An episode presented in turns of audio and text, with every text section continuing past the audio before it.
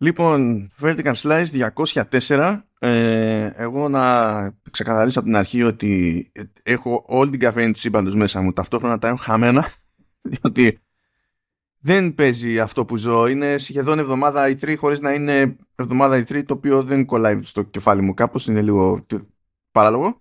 Αλλά τέλος πάντων, άμα δείτε και δεν βγάζω νόημα, ε, bear with me. Και εσύ μαζί ηλία προφανώς. Vertical Slice 204 με την υποστήριξη της LIP. Α, έχουμε, και, έχουμε παραγγελιά. Ε, έχουμε παραγγελιά, Ηλία. Έχουμε παραγγελιά. Ναι, ναι, εντάξει, εντάξει. Γεια σας, γεια σας. Καλώς ήρθατε για από μένα στο νέο Vertical Slice. Εκτάκτως μια μέρα νωρίτερα. Ε... Μια μέρα νωρίτερα το γράφουμε έτσι. Γράφουμε 9 του μήνα αντί για 10. Ναι, Μην περιμένετε. Δεν προλαβαίνω να το βγάλω μια μέρα νωρίτερα, θα πεθάνω. Ναι. Ε, οπότε έπρεπε να γίνει αυτό γιατί φεύγω ένα ταξίδι αύριο. Ε, αλλά δεν είμαι εγώ η αιτία που ο Μάνος έχει φαΐτα με το πρόγραμμά του. Αιτία είναι άλλα πράγματα κυρίως. Εγώ είμαι μικρή αιτία, οπότε καλό είναι αυτό. Ε, και είμαστε έτοιμοι για να ξεκινήσουμε σε ρυθμούς γοργούς, ε, σούπερ ρυθμούς και την παραγγελιά δεν θα την πάρουμε. Όχι, μα γιατί, ε, γιατί; Ένα, ένα, ένα γεια και φίλια πολλά στα παιδιά του Retro X και στον Νίκο Αναστόπουλο. Νίκο, δεν θα μπορέσω να σου κάνω τη, τη χάρη. δεν νομίζω ότι είναι ώρα να, να αναλύσω προσωπικά το, τον Άδωνη. Δεν νομίζω ότι κατέχω τη, τη, τις δυνάμεις και τις γνώσεις να μπορέσω να, να αναλύσω αυτό το τι να το πω, το, το συνοθήλευμα ψυχολογικής ασυναρτησίας. Δεν ξέρω πώς να το πω. Ε, ασυδοσίας ένα, ένα, ένα, ένα αδιανόητο όριο ασυδοσίας που έχει φτάσει ο κύριος αυτός είναι πραγματικά απλά όταν το διαβάζω απ' έξω τρελαίνομαι γιατί δεν πιστεύω ότι αυτά είναι πραγματικότητα. Όταν είσαι μέσα βέβαια ε, το μόνο που σου απομένει είναι το μίσος έτσι. και ελπίζω ο κόσμος γενικά να, να το χαμηλώσει αυτό το, το διακόπτη. Το ξέρω είναι δύσκολο γιατί και εγώ τόσα χρόνια στην Ελλάδα ήμουν. Αλλά πρέπει και βέβαια τη στιγμή που προσπαθείς να το κάνεις εμφανίζεται ο, αυτό, αυτό, ο Αμβρόσιος. και κάνει το one up.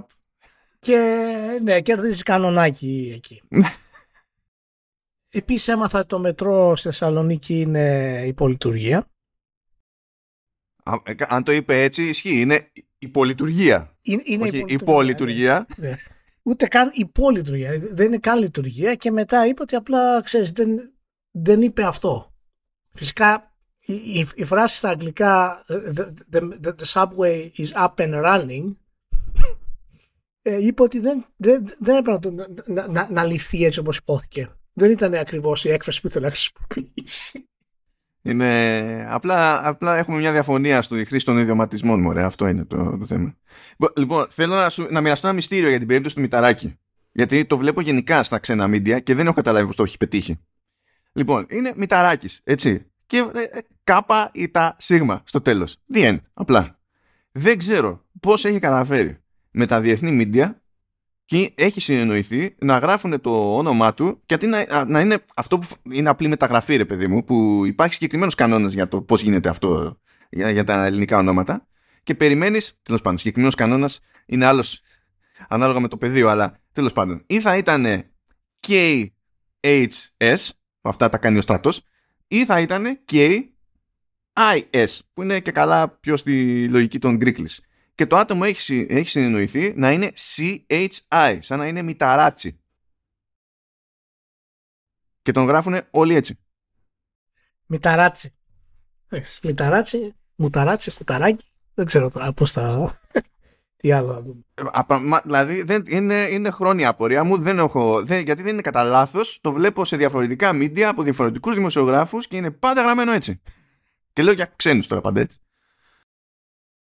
Ε, ναι. ε, καλά, okay. έχουμε και πολλά στο, στο πόντο. Αυτό δεν έχει πολλή ειδησιογραφία βέβαια, αλλά έχουμε μεγάλες ε, και πρόσφατες ε, αποκαλύψεις από τη Sony για, ε, για τη συμφωνία αλλά και θα σας ξαναπούμε ότι εμείς σας τα, σας, τα έχουμε πει.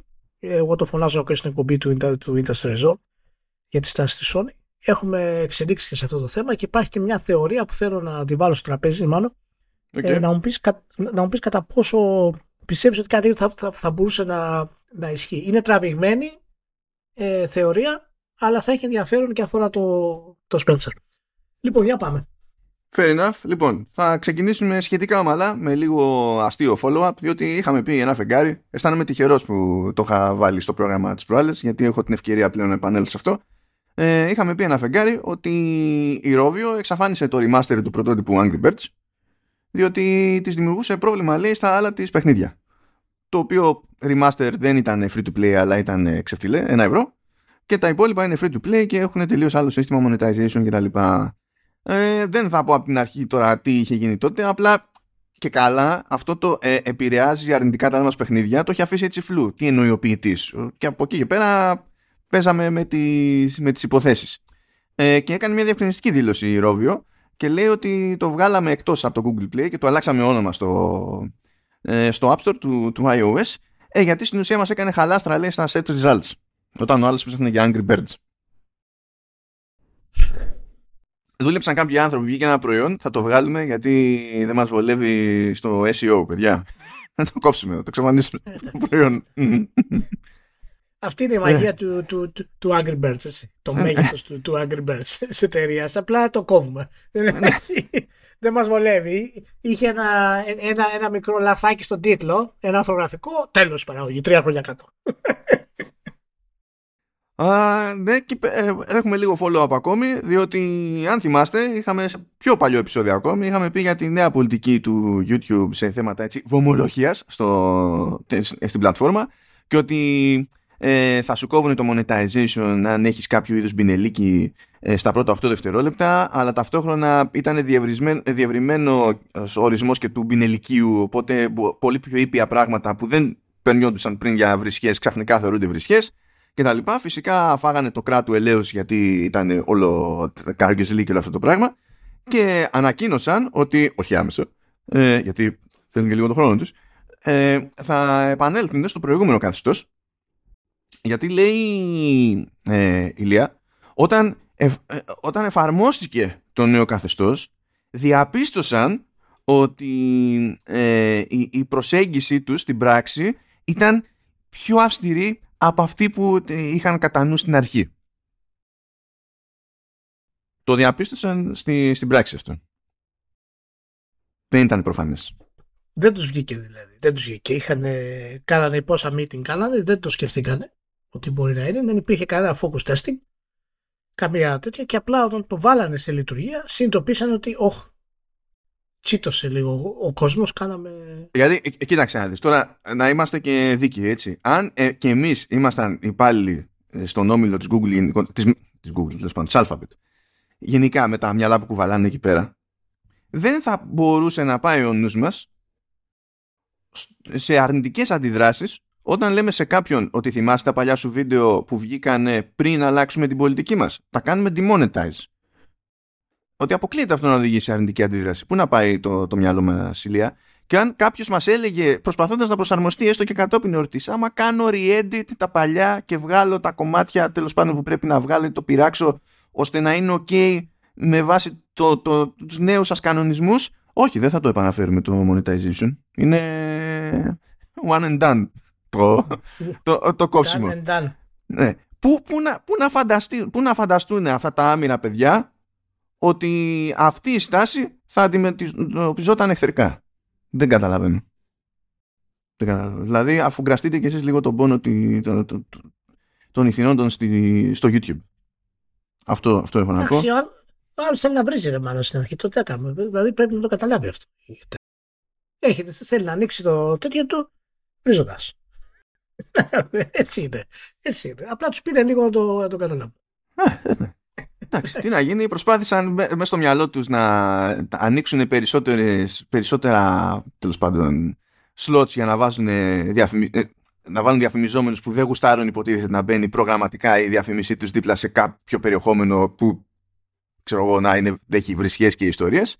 Εντάξει, νομίζω ότι μπορούν να ξεσκαλώσουν λίγο οι εταιρείες και από αυτό το πράγμα. Υπάρχουν μπινελίκια και μπινελίκια. Δεν είναι όλα το ίδιο. Δεν είναι όλα το ίδιο. Για μένα πινελίκι είναι κάθε φορά που βγαίνει μια εταιρεία και λέει ότι επειδή έβαλε κάπου ένα κουμπί ε, και όταν το πατάω γίνεται κάτι, το οποίο είναι ένα πολύ απλό concept, ξέρω εγώ, είναι play, stop, ε, on, off κτλ.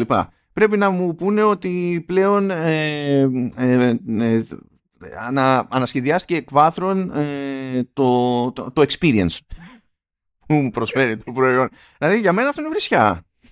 δηλαδή δεν ξέρω. είναι λίγο σχετικά τα πράγματα. Τέλος πάντων. Δεν διαφωνώ, δεν διαφωνώ. Για πάμε.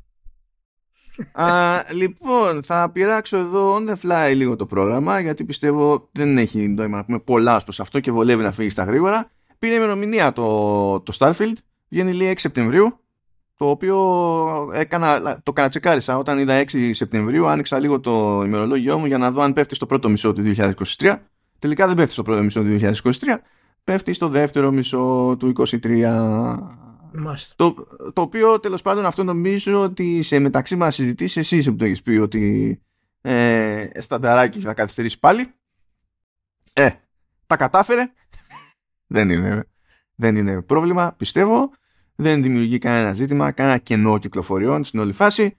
Και τέλος πάντων ε, μία που το είπε αυτό η, η Bethesda και μία που προέκυψε ότι ε, λέει και τη Microsoft ως τέλος πάντων Xbox ότι θα κάνουμε τη δική μας παρουσίαση στο πλαίσιο της περίπου P3 whatever 11 Ιουνίου και αφού την κάνουμε πιο μετά θα έχουμε και Starfield Direct. Ναι. Για και καλά για να δούμε και περισσότερα από το ένα στο ξέρει εκεί πέρα και, και χαίρομαι πολύ. Μπράβο. Λοιπόν, ναι, λοιπόν, να σταθούμε σε δύο πράγματα για το, για το Starfield. Καταρχάς να πω ότι ε, θα ξεκινήσω από τα του game. Το trailer δείχνει καταπληκτικό. Ε, είναι πολύ προσεγμένο τρέιλερ για, ε, για Bethesda και δείχνει ότι έχουν βάλει πολλή δουλειά από πίσω να δημιουργήσουν ατμόσφαιρα. Θυμάστε φυσικά το τρέιλερ που είχε βγει για το, το launch trailer σχετικά ή το πιο πρόσφατο ε, για το Skyrim. Ε, το οποίο ακόμα και η μουσική στο τρέιλερ ας πούμε είχε δημιουργήσει αίσθηση. Ε, εντάξει, αυτό είναι φυσιολογικό με το, με το Skyrim. Ε, Πολύ προσπάθεια. Η, η, η Bethesda φαίνεται ότι όντως έχει συγκεκριμένο και ολοκληρωμένο όρομα πίσω από, το, από τον τίτλο. Αν δείτε το trailer δηλαδή, εμφανίζονται διάφορες σκηνές και συγκεκριμένα gameplay mechanics από το παιχνίδι, τα οποία θέλω να πιστεύω, βασιζόμενος φυσικά στο ιστορικό της Bethesda, έτσι δεν κάνω τον προφήτη, ε, ότι θα είναι ολοκληρωμένα σε πολύ ικανοποιητικό βαθμό και θα θέσουν τις βάσεις Κάτσε, κάτσε, για... κάτσε. Αυτό, αυτό το υποθέτεις με βάση το ιστορικό της Bethesda; Ναι, γιατί το, το ιστορικό της Bethesda βασίζεται στο, στο έχω ιδέες ωραίες για μηχανισμούς. Α, για τις ιδέες, ναι, OK. Okay, ναι, ναι. Και, και σιγά σιγά μετά από πολλά patch αυτές λειτουργούν. Ε, αλλά το βασικό είναι ότι η Bethesda το αντιμετωπίζει το Starfield όχι σαν μια απλή κυκλοφορία. Το αντιμετωπίζει σαν το νέο μεγάλο IP. Και το, το Starfield θα είναι το νέο μεγάλο IP της βιομηχανίας. Ένα, ένα καινούριο IP στη βιομηχανία που θα έχει τεράστιο αντίκτυπο ε, γενικά στο, φυσικά στη, για την Bethesda αλλά και στο πώς αντιλαμβάνεται ο κόσμος στο, ε, τη Microsoft μέσα από αυτή την, ε, την αγορά. Είναι κάτι το οποίο χρειάζεται η Microsoft γιατί θα την επεκτείνει φυσικά και ε, σε θέματα mod και όλα αυτά, δηλαδή θα μπουν στο Xbox, θα είναι μια διαδικασία ολοκληρωμένη για πρώτη φορά στην ουσία στην πλατφόρμα της, ε, ε της Microsoft και όχι να προσπαθούμε να χρησιμοποιήσουμε διάφορους τρόπους για να βάλουμε mod στο Xbox μέσα από ε, το κάκι στο σώπ ας πούμε, που έχει χτίσει η Bethesda εκεί. Ε, και από αυτή την άποψη εμένα μου άρεσε πάρα πολύ και να πούμε βέβαια ότι πρόκειται είναι hardcore game αυτό δεν πρόκειται να έχει κάποια mainstream πόρτα έτσι ούτε να, να αφήσει εποχή για τους χαρακτήρες του κτλ. Ε, αλλά αυτό είναι το ένα. Το δεύτερο είναι ότι στην Ελλάδα ε, ξεκίνησαν ε, πάρα πολλοί φίλοι της, ε, της Microsoft ε, και κάνανε επιθέσεις σε ελληνικά site. Ναι, γιατί; Ε, γιατί ε, ανακοίνωσαν τα site αυτά ε, τον τίτλο ότι καθυστερεί το Starfield για μια ακόμη φορά. Αφού καθυστερεί. Αντί να, αντί να γράψουν ότι ανακοινώθηκε η κυκλοφορία. Ε, αφού είχε, είχαν πει πρώτο εξάμεινο. Άρα καθυστερεί. Και, και θεώρησαν ε, ότι είναι και καλά μια ένδειξη ότι τα media είναι υπέρ της Sony και τα λοιπά. Ε, αυτό ήταν το δείγμα που ψάχνανε. Αυτό γιατί έγινε και, μεγάλο, έγινε και μεγάλο θέμα στο internet ας πούμε. ε, με παναρίσματα και τα λοιπά. Ήταν δηλαδή, είχαμε εκτροπές στην όλη, στην όλη διαδικασία. Φυσικά δεν είναι μόνο τα ελληνικά media που χρησιμοποίησαν αυτό το τίτλο του, του delay. Δεν, ε, να πω σε αυτό το κομμάτι γιατί δείχνει και λίγο και την απόγνωση στην οποία βρίσκονται συχνά οι φίλοι της Microsoft και δικαιολογημένα ε, και αυτό συνδέεται με την Activision Blizzard το οποίο θα το πούμε μετά ότι φυσικά θέλουν ε, ο, ξέρουν ότι μεγάλο ποσοστό των media είναι προς Sony. Και αυτό δεν είναι, είναι υπαρκτό πρόβλημα. Το βλέπουμε αυτό. Ε, και θα επανέλθω και σε αυτό μετά όταν μιλήσουμε για την Activision Blizzard, το, το ξαναλέω. Παρ' όλα αυτά, καλό είναι να μην ε, ξεφεύγουμε και να φτάνουμε σε σημεία να, να βλέπουμε ας πούμε, παντού εχθρούς σε έναν τίτλο ο οποίος είναι απλός. Να πούμε ότι το Starfield είχε καθυστερήσει επίσημα και ανεπίσημα δύο φορές. Οπότε, αν καθυστερεί πάλι, είναι πολύ φυσιολογικό να είναι αυτή η είδηση, σε, να έχει μεγαλύτερη είδηση ο τίτλος σε δημοσιογραφικό επίπεδο και σε επίπεδο κλικ. Μα δεν έχει καν μία σημασία το ιστορικό. Είναι, ε, η εταιρεία δημοσίως είχε πει ότι το πάμε για πρώτο μισό του 2023 και μετά πηγαίνει και σου λέει 6 Σεπτεμβρίου που δεν είναι το πρώτο μισό του 2023. Ναι, δεν ναι, χρειάζεται να υπάρχει καν ιστορικό καθυστερήσεων για να πεις καθυστέρησε. Καθυστέρησε σύμφωνα με τις θέσεις που είχε πάρει η ίδια η Microsoft. Και τι να κάνουμε δηλαδή, πώς να το αναφέρει ο άλλος; Το πρόβλημα είναι αυτό, ότι υπάρχει, υπήρξε αυτή η, η, η αντιμετώπιση από ορισμένους φίλους της ε, της Microsoft. Και το, το καταλαβαίνω ότι αυτό είναι και θέμα απόγνωσης από το προσώνει media κόσμο το οποίο βλέπουν συχνά. Ε, θα επανέλθουμε σε αυτό. Το οποίο ισχύει. Παρ' όλα αυτά, σε αυτή την περίπτωση, ναι, και τα δύο είναι σημαντικά γεγονότα. Το ένα φυσικά είναι η καθυστέρηση, αλλά το άλλο, το οποίο δεν σημαίνει τίποτα.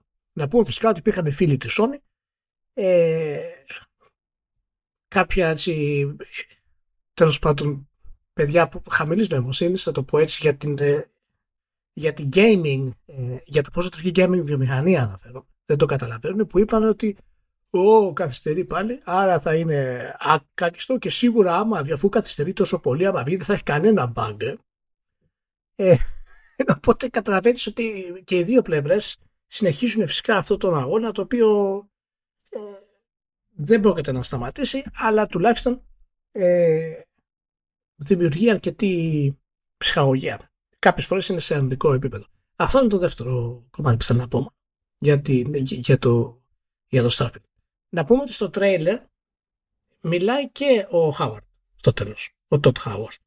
Είναι, είναι χαρακτηριστικό, δηλαδή συνήθως δεν, δεν βγάζει ένα gaming trailer το οποίο στο τέλος έχει 3, 30 ε, δευτερόλεπτα να μιλάει ο Χάουαρντ, ο director του παιχνιδιού, ας πούμε, όταν είναι ένα trailer παιχνιδιού. Ε, οπότε δείχνει ότι πραγματικά ότι ξέρεις, ξέρουν ότι έχεις καθυστερήσει και τα λοιπά, αλλά παιδιά το καταλαβαίνω ότι περιμένετε να παίξετε το παιχνίδι, αλλά εντάξει, κάντε υπομονή. Υπάρχουν και άλλα πράγματα στη ζωή. Κάντε υπομονή. Δεν υπάρχει κανένα πρόβλημα. Θα έρθει το, το Starfield. Εγώ ξέρεις, ξέρεις τι καταλαβαίνω από όλη αυτή την ιστορία; Ότι εγώ τους λέω τρόμπες εσύ χαμηλής νοημοσύνης και θα θυχτούν περισσότερο από το δεύτερο παρά από το πρώτο. Και δεν ξέρω αν πρέπει, αν είναι σωστό αυτό ή όχι. Πάντα όσον αφορά, όσον αφορά στη μηχανία του gaming. Απλά δεν καταλαβαίνουν πώς λειτουργεί η βιομηχανία. Αυτό θέλω να αναφέρω ως χαμηλή δεν το καταλαβαίνουν πραγματικά πώς λειτουργεί η βιομηχανία. Δεν θέλουν να το καταλάβουν. Γιατί το πλησιάζουν φανατικά. Και ο φανατικός. Ε, το σχόλιο μου πήγαινε ιδιαίτερα για τα fanboys της Sony βέβαια έτσι. Γιατί αυτή είναι το, ήταν το, το, το άλλο μέρος του, του προβλήματος. Τα παιδιά που είναι και οι φίλοι του Xbox που μπορεί να, να υπερβάλλουν μερικές φορές ε, οι φόβοι τους και η απόγνωσή τους έχει και ρεαλιστικές βάσεις, όπως είπα, λόγω του ότι όντως. Ναι, εντάξει, αλλά να εκφράσουν, να εκφράσουν αυτό, όχι να λένε ότι να είναι, ας πούμε. Δηλαδή δεν είναι ναι, επιστήμη. Ναι, απλά, απλά μερικές φορές ξεφεύγεις, δεν μπορείς να είσαι και. Το ίδιο, την ίδια απέτηση υποτίθεται ότι το, το έχεις από, τον, από τον καθένα. Το ότι. Πώς να σου πω, ρε παιδί μου, το ότι ο ένας και καλά βγαίνει, ας το πούμε, από πέτρινα χρόνια σε σχέση, σε σχέση με τον άλλον, δεν σημαίνει ότι all bets are off. Δηλαδή, εντάξει, ειδικά σε ένα πράγμα που είναι επίσης τεχνικό. Δεν μπορούμε να. Δηλαδή, αυτό, αυτό που μένει και αυτό που μένει και αυτό που είναι και η πραγματική ευχάριστη είδηση είναι ότι παίρνει ημερομηνία. Που σημαίνει, όπως είπε και ο Χάουρ, το παιχνίδι είναι πλέον από την αρχή μέχρι το τέλος, διάφορα πράγματα μέσα, που σημαίνει τι για τίτλο της Bethesda σημαίνει ότι έχει αυτή τη στιγμή ε, 6 μήνες, 7 μήνες το οποίο θα είναι policy. Να το γυαλίσουν δηλαδή. Αυτό δεν σημαίνει ότι δεν θα έχει bugs, γιατί οι open world sandbox τίτλοι σαν αυτή είναι αδύνατο να μην έχουν bugs. Δεν υπάρχει καμία περίπτωση να μην έχουν bugs. Θα έχει bugs.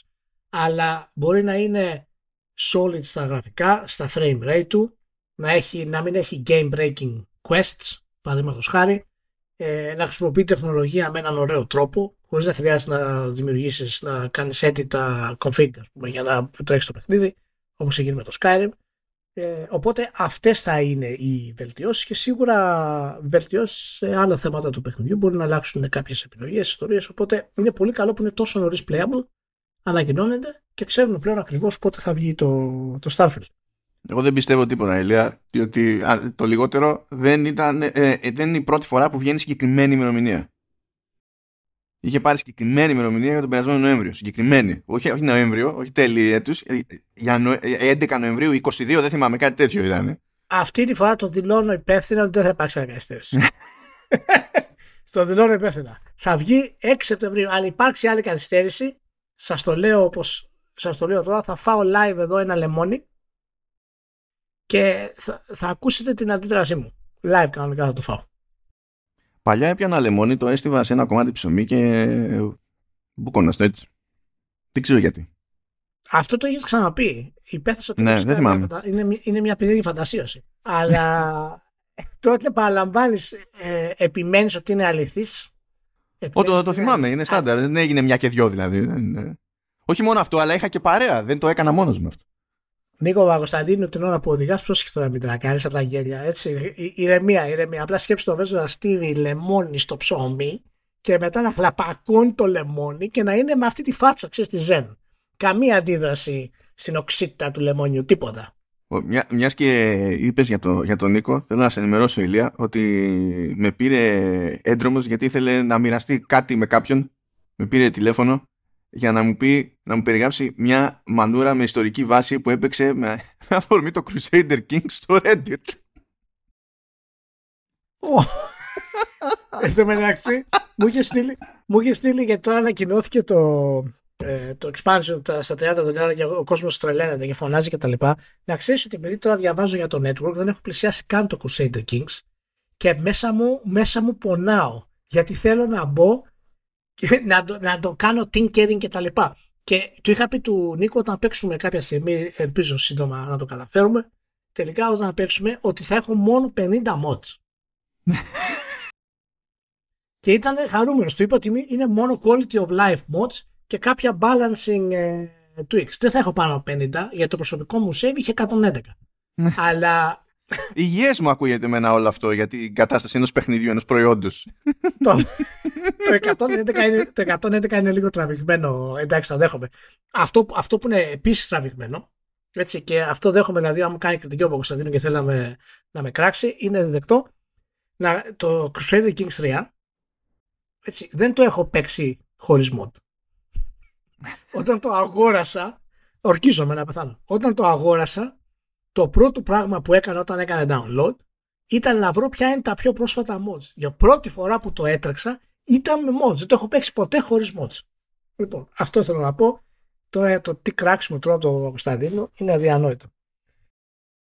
Τι να σου πω, εγώ ε, η συζήτηση που είχαμε εκφυλίστηκε πάρα πολύ γρήγορα, διότι σε κάποια φάση μου έλεγε τι λέγανε ρε παιδί μου διάφοροι καμένοι εκεί πέρα, περίπου χριστιανοταλιμπάν στο Reddit που συνδέθηκαν με την όλη φάση.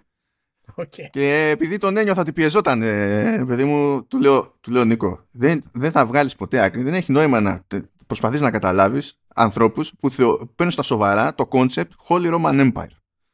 Αυτό είναι το level της συζήτησης. Αυτά, τα πράγματα, αυτά γίνονται σε normal κλήσεις μεταξύ μας. Γι' αυτό βγαίνει το vertical slice όπως βγαίνει. Γι' αυτό είναι, όλο αυτό εξηγεί πολλά πράγματα. Αλλά ναι, πηγαίνουμε καλά. Και φυσικά την ώρα που τα λέγαμε αυτά οδηγούσε και μπροστινός του ε, ε, έμεινε. Και βγήκε μαζί με άλλους έσπρωχναν το αμάξι και μετά γύρισε στο δικό του και συνεχίσαμε την κουβέντα.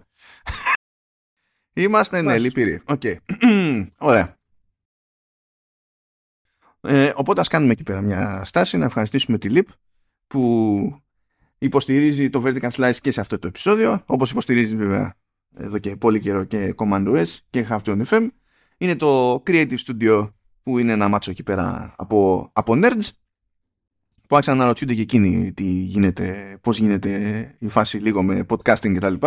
Οπότε κατάφερα να μπλέξω σε μία συζήτηση στην οποία μπορούσα να προσποιηθώ ότι ξέρω ακριβώς τι μου γίνεται. Ήταν οκ. Ε, αλλά όπως όλοι και εκείνοι όσο ζουν μαθαίνουν καταπιάνονται με ένα μάτσο πράγματα 16 χρόνια κάθονται και τρώγονται τώρα γι' αυτό μπλέκουν με 3D, μπλέκουν με interactive installations, μπλέκουν με, με metaverse και με συγκεκριμένες τέλος πάντων εμπειρίες στο metaverse που εξυπηρετούν τον Α, τον Β, τον Γ πελάτη και αυτό που έχει μέσα στο, στο μυαλό του. Ε, έχουν όλες λάθος συλλογές στο γραφείο για να αποσπάται η προσοχή, ε, τη δική μου τουλάχιστον, ε, ακριβώς την ώρα που δεν πρέπει.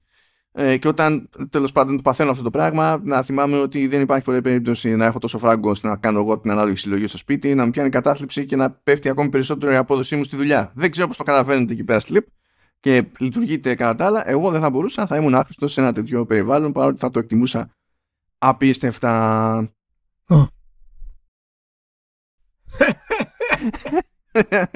Μάλιστα το. Ε, πρέπει το μισοένιωσε, το φαντάστηκες λίγο. Είναι complete, είναι complete.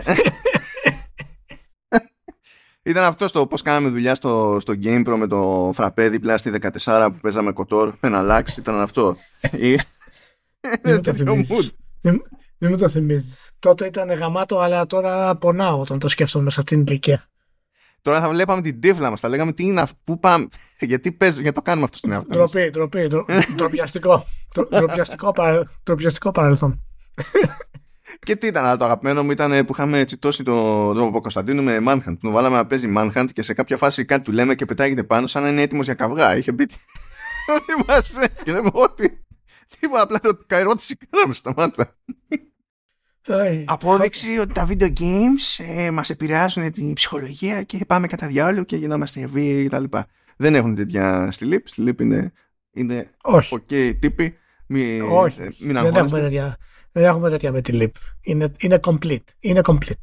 Γι' αυτό μαζεύουν και την cool πελατεία τους ε, ανά την Ιφίλιο και συνεχίζουν τη δουλειά τους ακάθεκτη και την ανάπτυξή τους επίσης ακάθεκτη μετά από 16 συναπτά έτη ύπαρξης. Τους ευχαριστούμε ως συνήθως. Προχωράμε στη λύπη.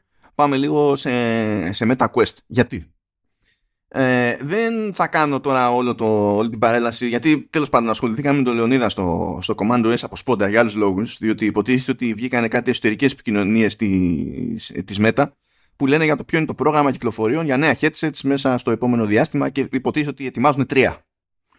Ναι. Ε, αυτό που έχει νόημα να θυμάστε είναι ότι ετοιμάζουν Quest 3 το οποίο θα το βγάλουν λένε σε υψηλότερη τιμή από το τρέχον ε, το οποίο τρέχον έτσι κι αλλιώς έχει ανέβει σε τιμή.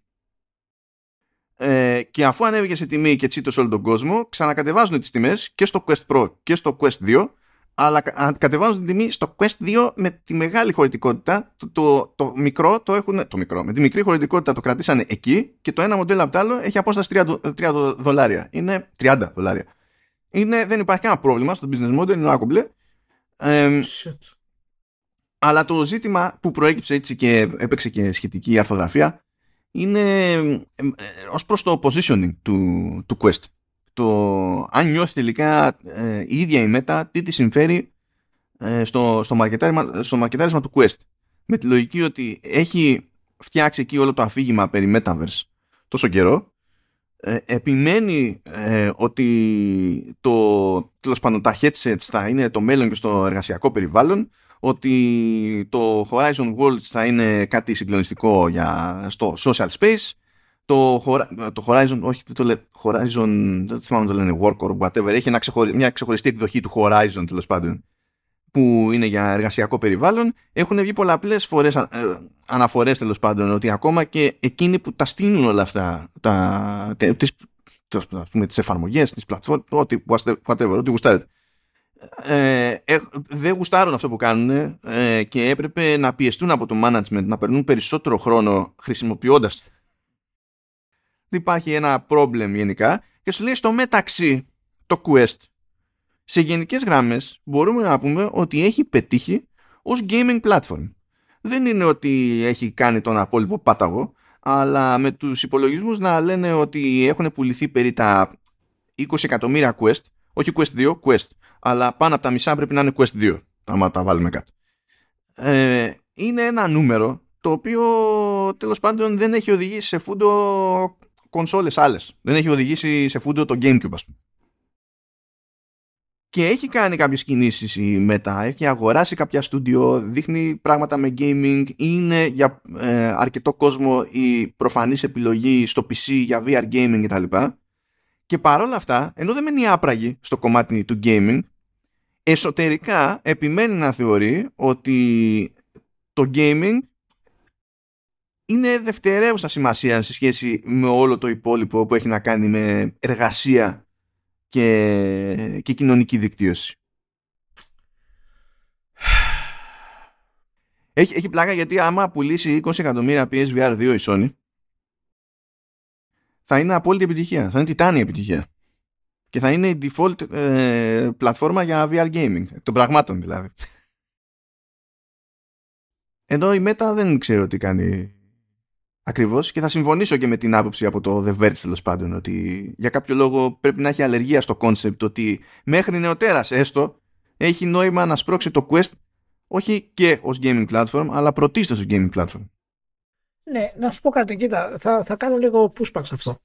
Ε, γιατί το, το, συμφωνώ με, την, με τη στρατηγική ότι ναι πρέπει να έχεις ε, μια τέτοια προσέγγιση, να το κάνεις gaming ας πούμε. Παρ' όλα αυτά δεν μπορείς να το κάνεις gaming. Το ότι νομίζουν ότι μπορούν να το κάνουν gaming ή ότι είναι, είναι μέρος του προβλήματος. Δεν μπορούν, δεν έχουν τα φόντα να κάνουν gaming ε, VR σωστό και αποδεκτό γιατί το VR είναι στο PC το συγκεκριμένα. Και δεν έχει τη δυνατότητα το PC να φτάσει στα επίπεδα που θέλει η Meta να φτάσει και το Metaverse. Γιατί αυτή είναι η ουσία που, που μιλάμε. Το Metaverse δεν είναι μια έννοια που θέλει η Meta και οποιοδήποτε να την έχουν ε, οι hardcore. Το Meta είναι κάτι το οποίο θέλουν οποιοδήποτε να φοράει τη, τη μάσκα του η, η κυρία ας πούμε και ο κύριος και να πηγαίνουν ας πούμε να ψωνίζουν ρούχα σε ένα virtual κατάστημα. Να βλέπουν ρούχα. Αυτά τα πράγματα για να γίνουν με 1500 δολάρια μηχάνημα και χρειάζεσαι ένα χιλιάρικο επίσης για το PC. Είναι αδιανόητες χαζομάρες. Κάτσε, κάτσε, κάτσε. Wait, γιατί τώρα, τώρα, τώρα σε έχασα λίγο εδώ πέρα. Γιατί υποτίθεται ότι χαρακτηριστικό του Quest είναι ότι ναι, μπορεί να χρησιμοποιηθεί σε σύνδεση με PC, αλλά πρωτίστως είναι standalone. Δηλαδή αυτά που τρέχει το Quest 2, όταν, βγαίνει, όταν σου λέει το τάδε παιχνίδι βγαίνει στο Quest 2, τρέχει πάνω στο Quest 2, ε, δεν τρέχει ναι, πάνω στο PC. Α, αυτό θέλω να σου πω ότι αυτό το mashup δεν είναι θέμα ότι χρειάζεται το PC για αυτό το πράγμα. Είναι ότι είναι μέρος της διαδικασίας. Και εάν θες να βγάλει ένα παιχνίδι στο, στο, στο Meta, πώς θα το κάνεις εάν δεν είσαι εταιρεία gaming; Πώς θα κάνεις αυτές τις συμφωνίες, πώς θα χτίσεις το, το χώρο για να μπορέσει να το κάνει μια εταιρεία και τα, και τα, και τα εργαλεία; Η Sony από την άλλη προσφέρει εξίσου εξαιρετική τεχνολογία σε μια τιμή τρεις φορές κάτω με βιβλιοθήκη από games. Οπότε δεν μπορείς να επιλέξεις ως εταιρεία Meta να πεις το κάνω gaming και Meta. Δεν υπάρχει αυτό. Ή θα αφοσιωθείς στο gaming, το οποίο δεν μπορείς να το κάνεις και δεν θα το κάνεις εν τέλει, θα το γυρίσεις αλλού ή θα αφοσιωθείς στο Meta. Ποια είναι αυτή η βιβλιοθήκη λοιπόν του, του, της Meta πούμε, για τα games όπου οθεί κάποιος να αγοράσει λόγω game. Παραδείγματος χάρη. Δεν έχουν μάλλον αυτό. Αυτές οι εταιρείες δεν ξέρουν από game.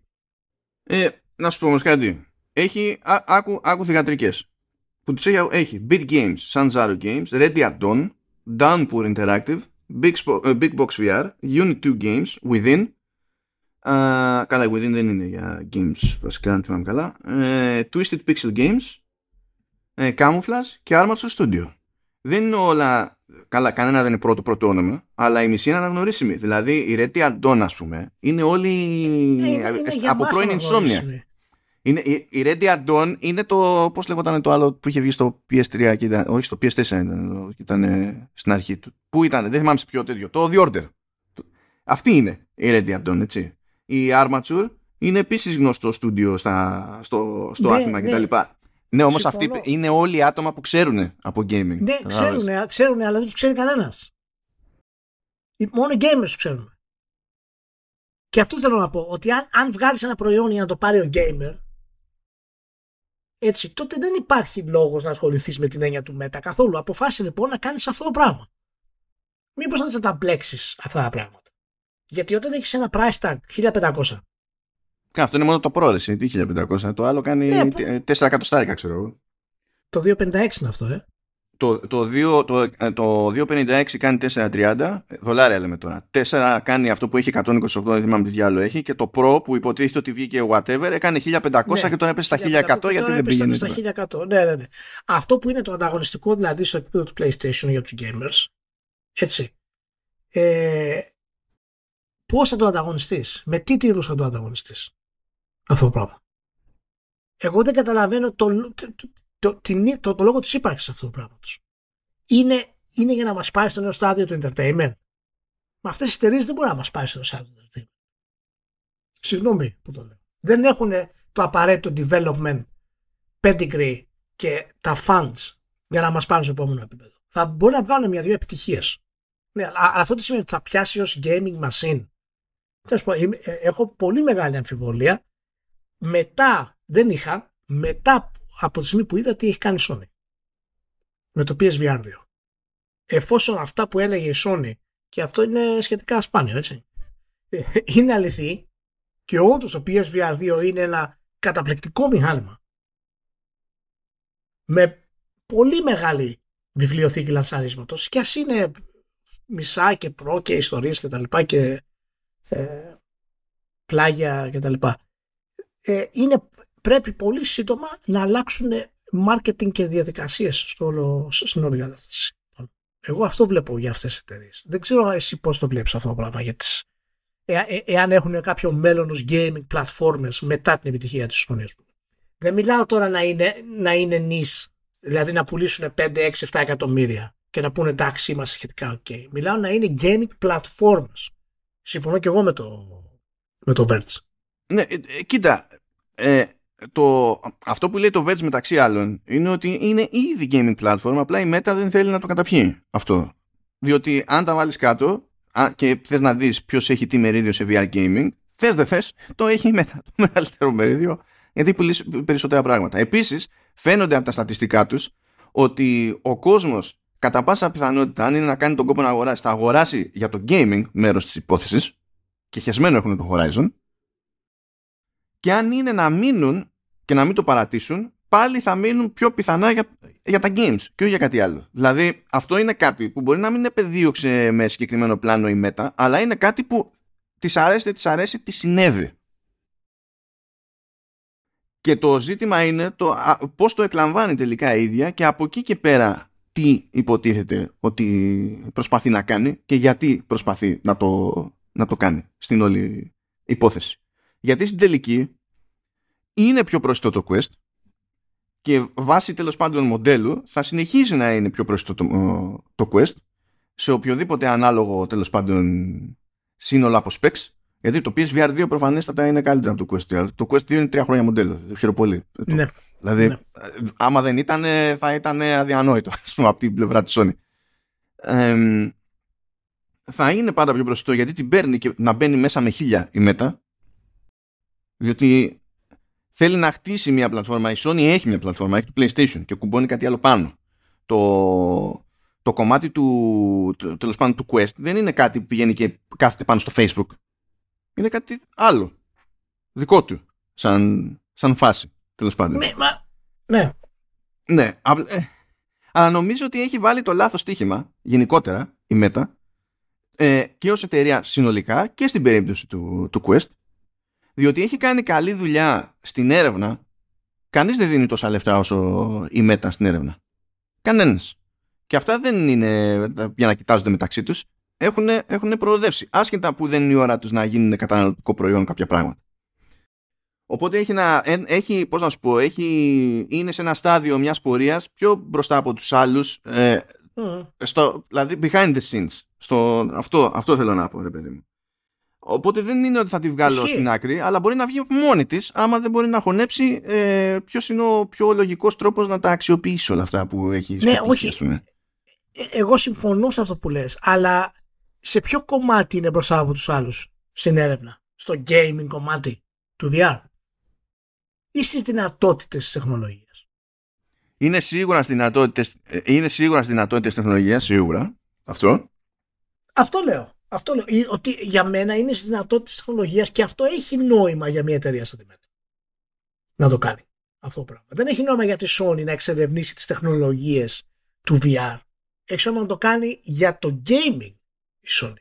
Η Meta λοιπόν καλ- πρέπει να αποφασίσει ακριβώς ποιο από τα δύο πράγματα θέλει να κάνει. Ε, θα αποφασίσει ότι θέλει να κάνει αυτό που θα της δώσει το περιθώριο να σταθεί απέναντι στην Apple. Αυτή είναι η τραγικότητα της Meta. Ναι, μα- Γιατί η Meta σκέφτεται ότι κάποτε ε, ήθελα να φτιάξω δικό μου τηλέφωνο. Με δικό μου λειτουργικό. Δεν μου βγήκε. Έκανα συμφωνία με, με την Google για να φτιάξω το Facebook Home τα- και έκανα κονέ μετά με τέλος πάντων και με κατασκευαστές ώστε να έχω ένα δικό μου skin στο Android. Με κράξανε σαν να μην υπήρχε αύριο, τα πήρα όλα πίσω. Θέλει μια πλατφόρμα όπως είναι το Facebook ας πούμε που μπαίνει στο λιμέρι της και κάνει τα κουμάντα θέλει μια τέτοια πλατφόρμα που να θεωρείται πλατφόρμα computing όπως είναι το smartphone, όπως είναι το PC τέλος πάντων στις διάφορες παραλλαγές του κτλ. Αυτό ονειρεύεται η Meta. Η πλάκα είναι βέβαια ότι πήγε να το χτίσει όλο αυτό στο concept του Metaverse και το gaming ήταν ε, περίπου παρενέργεια ή ένας τρόπος ενδεχομένως που τους διευκόλυνε στο, στο R&D, έτσι.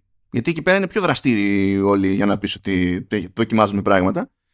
Και μάλιστα αγόρασε και ομάδες αγόρασε και developers που ήδη είχαν εμπειρία σε αυτό το κομμάτι και τους ένοιαζε ρε παιδί μου. Δεν πήρε τίποτα περαστικούς. Οκ. Και ε, το, το αστείωτερο όλων είναι ότι ένα-ενάμιση χρόνο μετά από όλο αυτό το pivot το θεωρητικό που έκανε τουλάχιστον στην επικοινωνία η, η Meta, περί Metaverse, τώρα είναι αναγκασμένη να λέει και εκείνη το ίδιο ποίημα που έχουν αρχίσει να λένε όλοι ε, τε- θα δώσουμε πόνο και είναι προτεραιότητα το Generative AI και θα κάνουμε κονέ εδώ, θα κάνουμε κονέ εκεί, θα κάνουμε κονέ ε, παραλού. Και όλοι οι επενδυτές, όλα τα, όλα τα fans από εκεί που στάζανε ε, λεφτά τη μια χρονιά για blockchain, την άλλη χρονιά για metaverse, τώρα τα έχουν κόψει από εκεί και στάζουν λεφτά για, ναι. Για, για αυτή την ιστορία. Αυτό είναι το πρόβλημα της Meta βασικά. Ε, Το πρόβλημα της Meta είναι ότι παίζει εξ αρχής σε ένα άλλο ταμπλό και πρέπει να σκεφτεί άλλα πράγματα, αλλά δεν- δεν θέλει να το πάρει και απόφαση, διότι, πώς να σου πω, πώς σου φαίνεται ότι το έχεις πάρει απόφαση. Που αυτό θα πάντα αφήνει κάποιους απ' έξω, έτσι. Η, η, η, η Meta θα βγάλει το Quest και το κάθε Quest και θα έχει μαζί και τα χειριστήρια. Η Sony θα βγάλει το PSVR και το κάθε PSVR και θα έχει μέσα και τα- και τα χειριστήρια. Γιατί θέλουν να καλύψουν διαφορετικά σενάρια κτλ. Η Apple σου λέει δεν θα βγάλω χειριστήρια. Μα δεν με νοιάζει. Και το δέχεσαι, Ναι. διότι ξέρεις ότι αν προσποιηθεί η Apple ότι κατάλαβε τι, τι είναι τα video games, δεν θα σημαίνει τίποτα. Οπότε λες, θα το καταπιώ. Και παίρνει θέση όμως, αυτό είναι το θέμα, είναι ότι παίρνει θέση. Και δεν έχει μια συγκεκριμένη ρημάδα κατεύθυνση. Εδώ δεν μπορεί να διαλέξει. Τραβάει κάτι, κάτι ζωράκια εκεί περίεργα. Anyway, Μάλιστα. Λοιπόν, για πάμε. Πάμε να αλλάξουμε εδώ. Ε, Epic Games ε, φύτρωσε και είπε παιδιά κοιτάξτε να δείτε ε, θα ανοίξω λέει το self-publishing τύπου Steam Direct στο Epic Games Store ε, θα κρατάω 12% λέει, της 100 από την πώληση του παιχνιδιού και εφόσον λέει στις υπόλοιπες συναλλαγές εντός του παιχνιδιού επιλέξετε να χρησιμοποιείτε σύστημα πληρωμής τρίτων τότε εγώ δεν θα κρατάω τίποτα από αυτήν την ιστορία. Που είναι στην ουσία αυτό που έχει όνειρο η Epic Games να πετύχει και η ίδια ως developer στις υπόλοιπες πλατφόρμες και γι' αυτό σκοτώνεται παντού με Google, εμ, Apple και τα λοιπά. Μέχρι εδώ όλα καλά. Πες. Ε, και λέω πες διότι ε, είμαι πολύ περίεργος να δω πώς θα πάει αυτό ε, με μια κάποια μαζικότητα από την άποψη ότι πηγαίνει πακέτο με το self-publishing άρα πολλά περισσότερα παιχνίδια που πριν έπρεπε να περάσουν από στάδια και να πάρουν ε, με μια λογική συγκεκριμένη το OK από την Epic για να μπουν στο store τώρα πάλι θα θέλουν OK από την Epic αλλά θα είναι πιο hands off και θα, θέλω να δω τι θα γίνει στο storefront γενικά ρε παιδί μου από το προϊόν που θα, θα χωθεί σε τι ρυθμό θα είναι και τι θα είναι ε, και είμαι πάρα πολύ περίεργος να δω σε μια τέτοια περίπτωση που δεν θα προκύψει μόνο στο Epic Games Store, εντάξει, γιατί έρχονται ρυθμίσεις παντού, σε όλους. Ε, στην περίπτωση που κάποιος θα πει ναι γεια σας θέλω τα λεφτά μου πίσω τι θα καταλαβαίνει ότι γίνεται στο support και αν ο καταναλωτής θα προσαρμοστεί σχετικά εύκολα και γρήγορα στο πιανού την πόρτα χτυπάει σε κάθε περίπτωση. Αλλά τέλος πάντων άστο αυτό. Έχει βάλει κάποια κριτήρια που είχε έτσι κι αλλιώς αλλά τέλος πάντων έχει μια λίστα για αυτό το σενάριο πλέον. Ε, τι δεν επιτρέπει η Epic και στο self-publishing. Λέει δεν επιτρέπουμε, δεν, δεν επιτρέπουμε τίτλους με rating adults only. Που αυτό είναι το αμερικανικό έτσι δεν έχουμε. Εδώ πέρα έχουμε το 18 plus της Peggy ε, το οποίο αντιστοιχεί δυστυχώς για την νοημοσύνη όλου του πλανήτη σε, στο mature στην Αμερική ε, όχι γιατί όλοι προσπαθούν να αποφύγουν το adults only που είναι το αντίστοιχο για ενήλικες και, και τα λοιπά. Μάλιστα. Ε, έχουμε άλλο ένα φαινόμενο Walmart, δηλαδή, OK. Okay. Λέει επίσης ότι θα απορρίπτονται τίτλοι που περιέχουν, λέει, hateful or discriminatory content. Εντάξει. Pornography, illegal content. Το illegal content πρέπει να είναι το πιο ξεκάθαρο στην όλη υπόθεση. Ή λέει περιεχόμενο ναι. που. Α, και το αμέσως που και αυτό πάλι legal. Ή περιεχόμενο λέει που παραβιάζει δικαιώματα πνευματικής ιδιοκτησίας κτλ. Που προφανώς πάλι είναι παράνομο, οπότε ναι, πακέτο ε, θα αποκλείονται λέει τίτλοι που στην ουσία είναι απάτη λέει ή χρησιμοποιούν παραπλανητικές τακτικές και τα λοιπά. Ε, ψεύτικα games που στην ουσία λειτουργούν ως malware και τα συναφή. Όλα αυτά είναι ωραία προβλεπέ. Ε, μ' αρέσει επίσης ότι τα παιχνίδια θα πρέπει, ειδικά τα παιχνίδια, έτσι, που είναι έτσι κι αλλιώς πάρα πολύ δύσκολο να το πετύχεις αυτό σε γενικής χρήσης software, αλλά ειδικά τα παιχνίδια, πρέπει λέει ε, να meet a minimum quality and functionality bar ε, Functionality bar. Ναι. αυτό, αυτό είναι πολύ φλου σε αυτό το χώρο. Είναι εντάξει. Και επίσης λέει πρέπει να υποστηρίζεται PC crossplay ε, ώστε αν κάποιος έχει αγοράσει το παιχνίδι από άλλο store και τα λοιπά να μπορεί να λειτουργήσει το multi. Θετικό, έχω να πω. Πρέπει να υποστηρίζεται να υποστηρίζει το σύστημα με achievements του Epic Game Store. Εντάξει, λογικό.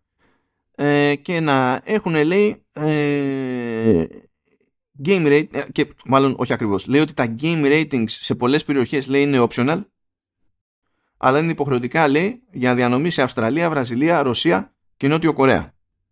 Αλλά τέλος πάντων σε αυτή την περίπτωση δεν νομίζω ότι χρειάζεται ιδιαίτερη πειθό κάποιος δηλαδή για να πει τον κάνουμε τον κόπο. Εντάξει δεν νομίζω ότι θα είναι πρόβλημα αυτό το πραγματάκι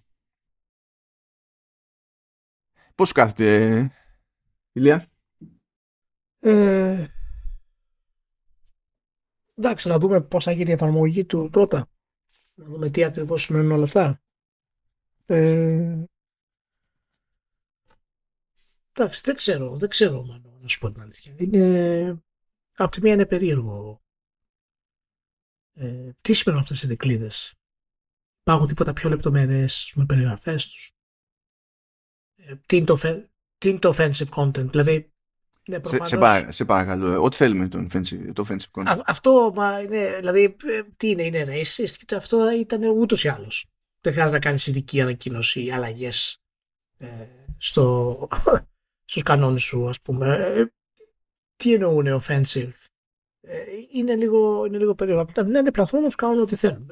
Ναι, καλά, προφανώς. Δεν ξέρω, κάτι, μου, κάτι μου θυμίζει αυτό σαν κόνσεπτ, δεν ξέρω. ναι, ναι, είναι λίγο, είναι λίγο, είναι λίγο περίεργο. Και ε, δεν ξέρω, ε, να σου πω, έχει, είναι περίεργα πράγματα αυτά. Δηλαδή, θα, θα σου πω το τραβηγμένο παράδειγμα. Έτσι, δεν θα ισχύσει κάτι τέτοιο κατά πάσα πιθανότητα, αλλά θα σου πω ένα τραβηγμένο παράδειγμα όπως έγινε με το Harry Potter. Όπου έχει γίνει χαμός. Και Δηλαδή και στην Αγγλία, ειδικά που είναι πολύ τα πράγματα πιο ανεπτυγμένα τέλος πάντων σε αυτή, σε αυτή τη συζήτηση περί ε, δικαιωμάτων των τρανς και πώς το παιχνίδι δεν πρέπει να το αγοράσεις γιατί έτσι σκοτώνεις έναν τρανς. Τέτοια δηλαδή πράγματα διαβάζω στο αγγλικό φόρουμ που είμαι και τα λοιπά και είναι προφανώς ξέρεις τέτοιο ε, ανησυχητικά. Και μπορεί τώρα η Epic να αποφασίσει δεν το βάζω γιατί είναι offensive το παιχνίδι. Δηλαδή δεν λέω ότι θα, θα κάνει για ένα τέτοιο high profile τίτλο, αλλά ξέρω εγώ ρε Και μετά, άμα το κάνει αυτό θα δημιουργήσει ένα προηγούμενο περίεργο γιατί μπορεί ξέρω εγώ να αρχίσει και το κλασικό digital bullying που γίνεται στα social media και στις υπηρεσίες. Δεν είμαστε μακριά τόσο πολύ από αυτό. Ήδη με το review bombing είναι ένας μοχλός πίεσης ο οποίος είναι τρομοκρατία στην ουσία. Πρόκειται για μια μορφή τρομοκρατίας το review bombing. Δεν, προσέξτε, δεν έχει σημασία τώρα να μιλάμε αν είναι καλό ή κακό αυτό το πράγμα. Έτσι. Αλλά το αντίστοιχο για να καταλάβετε τι είναι, είναι ότι εάν πάτε σε ένα μαγαζί και σας φέρω να σας πουλήσω ένα ρούχο το οποίο έχει τρύπα, να σπάσετε το μαγαζί. Αυτό είναι το αντίστοιχο του review bombing. Δεν υπάρχει συζήτηση, συνεννόηση. Φτάνετε στο άκρο κατευθείαν. Οπότε δεν ξέρω αν τέτοια πράγματα μπορούν να οδηγήσουν και σε τέτοιες εξήμου καταστάσεις. Και μετά καταλαβαίνεις τι έχει να γίνει. Έχει γίνει πόλεμος, κανονικός δηλαδή, όχι αστείο. Ε, εγώ, εγώ θέλω να δω πώς, ε, πώς η Epic θα διαχειριστεί στην ουσία ένα πράγμα ε, που χρειάστηκε να αντιμετωπίσει τέλος πάντων, όχι με ένα πολύ συγκεκριμένο ανα πάσα ώρα και στιγμή τρόπο η, η Valve εδώ και χρόνια και έχει κάνει μπρος πίσω έχει αλλάξει απόψεις έχει κάνει ό,τι έχει κάνει τέλος πάντων η Valve αλλά η Epic συγκριτικά τη βγάζει πολύ πιο χαλάρα μέχρι στιγμής τώρα που ανοίγουν οι μπουκαπόρτες που λένε και θα δέχεται πολλά περισσότερα submissions ε, είμαι πολύ περίεργος να δω πώς θα το, πώς το, το διαχειριστεί. Γιατί είναι εύκολο ξέρεις, να παίρνεις θέσεις για διάφορα πράγματα. Όπως έλεγε και ο Σουίνι, ναι. ας πούμε, ότι στην αρχή έλεγε ε, Όχι, δεν θα επιτρέψουμε παιχνίδια με NFTs και blockchain. Μετά έλεγε ότι εντάξει, λέει, υπό συνθήκη μπορούμε να επιτρέπουμε, διότι δεν είναι όλα τα ίδια κτλ. Και είμαστε τώρα σε μια φάση που πάνω σε NFT, blockchain και crypto έχουν ε, στηθεί απάτες και απάτες. Έχουν ε, ε καταρρεύσει ε, εταιρείες τέλος πάντων.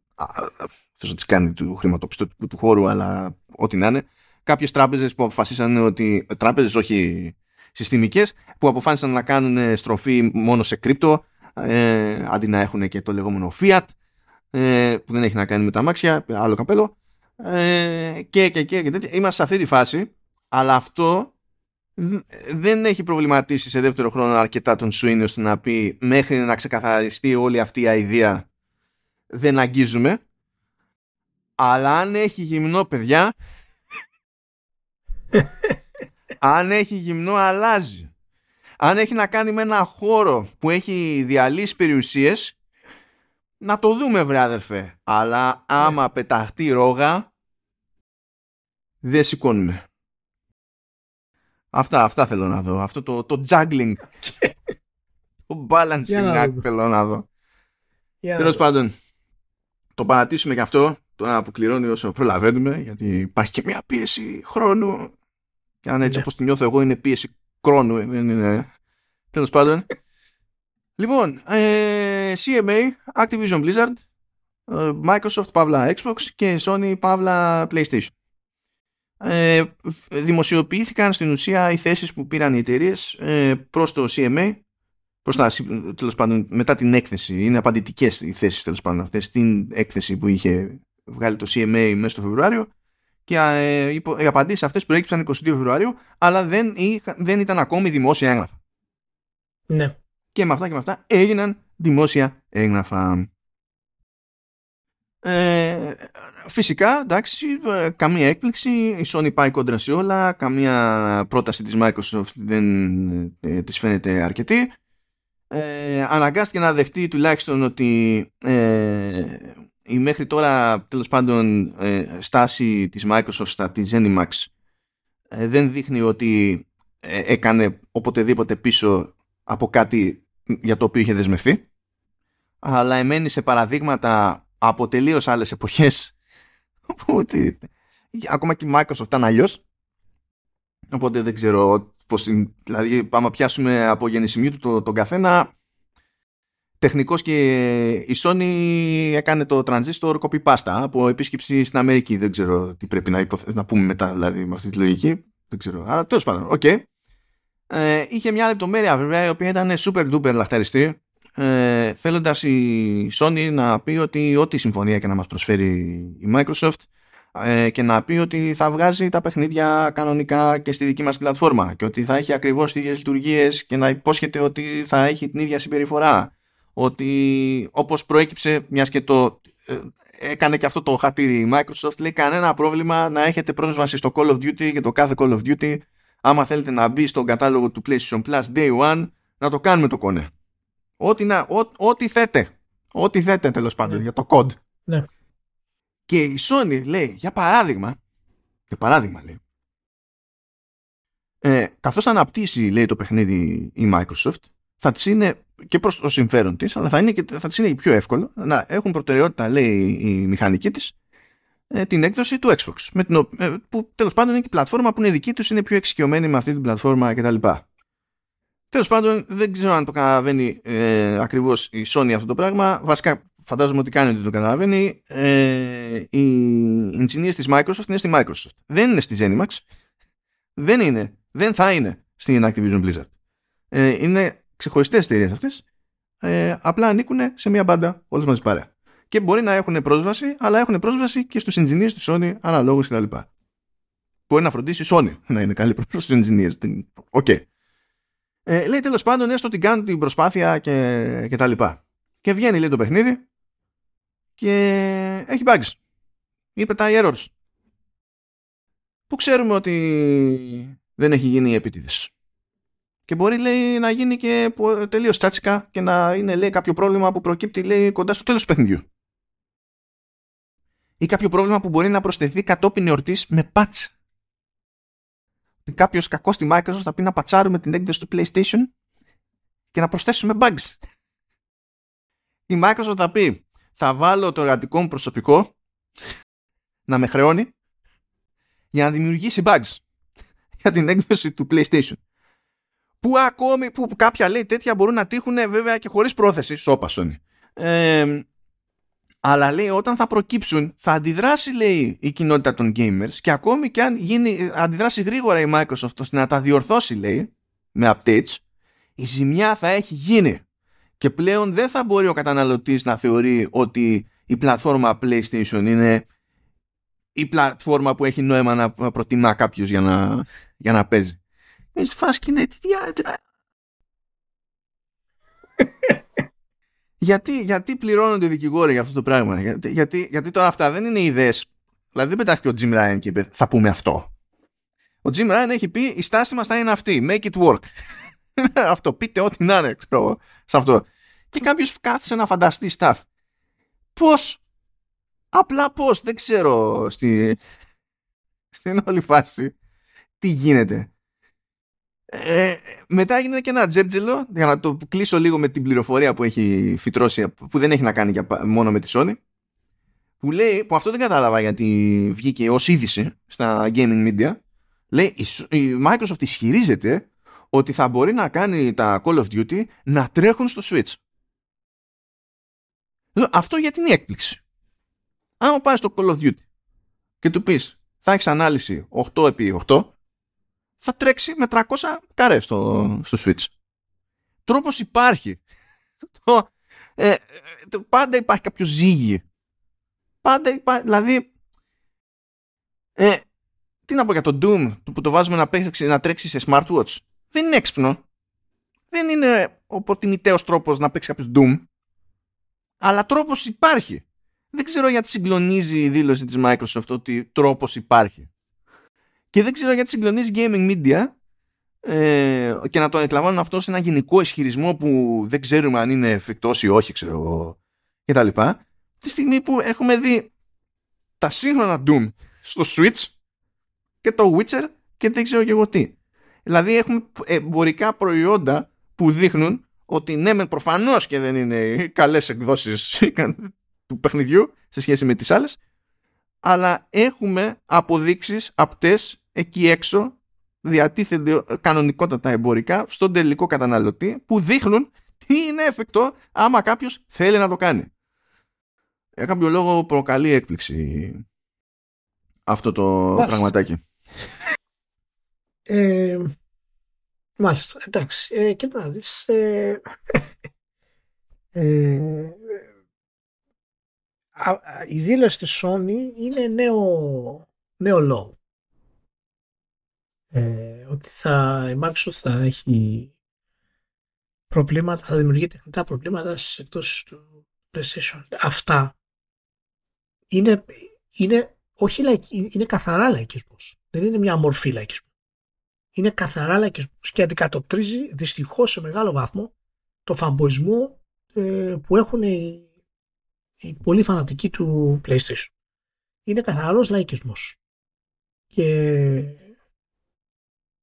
είναι, είναι σαν να, δηλαδή, είναι σαν να μην ξέρει ότι ε, υπάρχουν νομοθεσίες που προστατεύουν τα προϊόντα σε θέματα ανάπτυξης σε διάφορες πλατφόρμες. Ότι είναι υποχρεωμένος ο δημιουργός και ο publisher να προσφέρει το ίδιο προϊόν σε θέματα απόδοσης στις ίδιες πλατφόρμες. Οπότε το να πιστεύουν ότι θα δημιουργήσουν τεχνητά θεματάκια θα το frame rate θα είναι έτσι, το frame rate θα είναι αλλιώς είναι μια γενική ε, ένας γενικός ισχυρισμός, ο οποίος ποτέ δεν μπορεί να αποδειχθεί. Παραδείγματος χάρη, εάν η Sony, εάν η Microsoft αποφασίσει, α, το Call of Duty θα το βγάλω και στο PlayStation 5.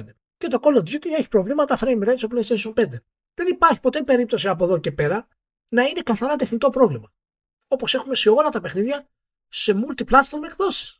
Όχι, θα είναι, θα είναι, δάκτη, θα, θα είναι τριγικός δάκτυλος. Ακριβώς, ακριβώς. Αυτός είναι λοιπόν λαϊκισμός. Αυτό σημαίνει λαϊκισμός. Έτσι, δηλαδή εκλογικεύει, εκλαϊκεύει στην ουσία ε, θέματα και καταστάσεις οι οποίες είναι, ε, ε, έχουν ειδική υπόσταση.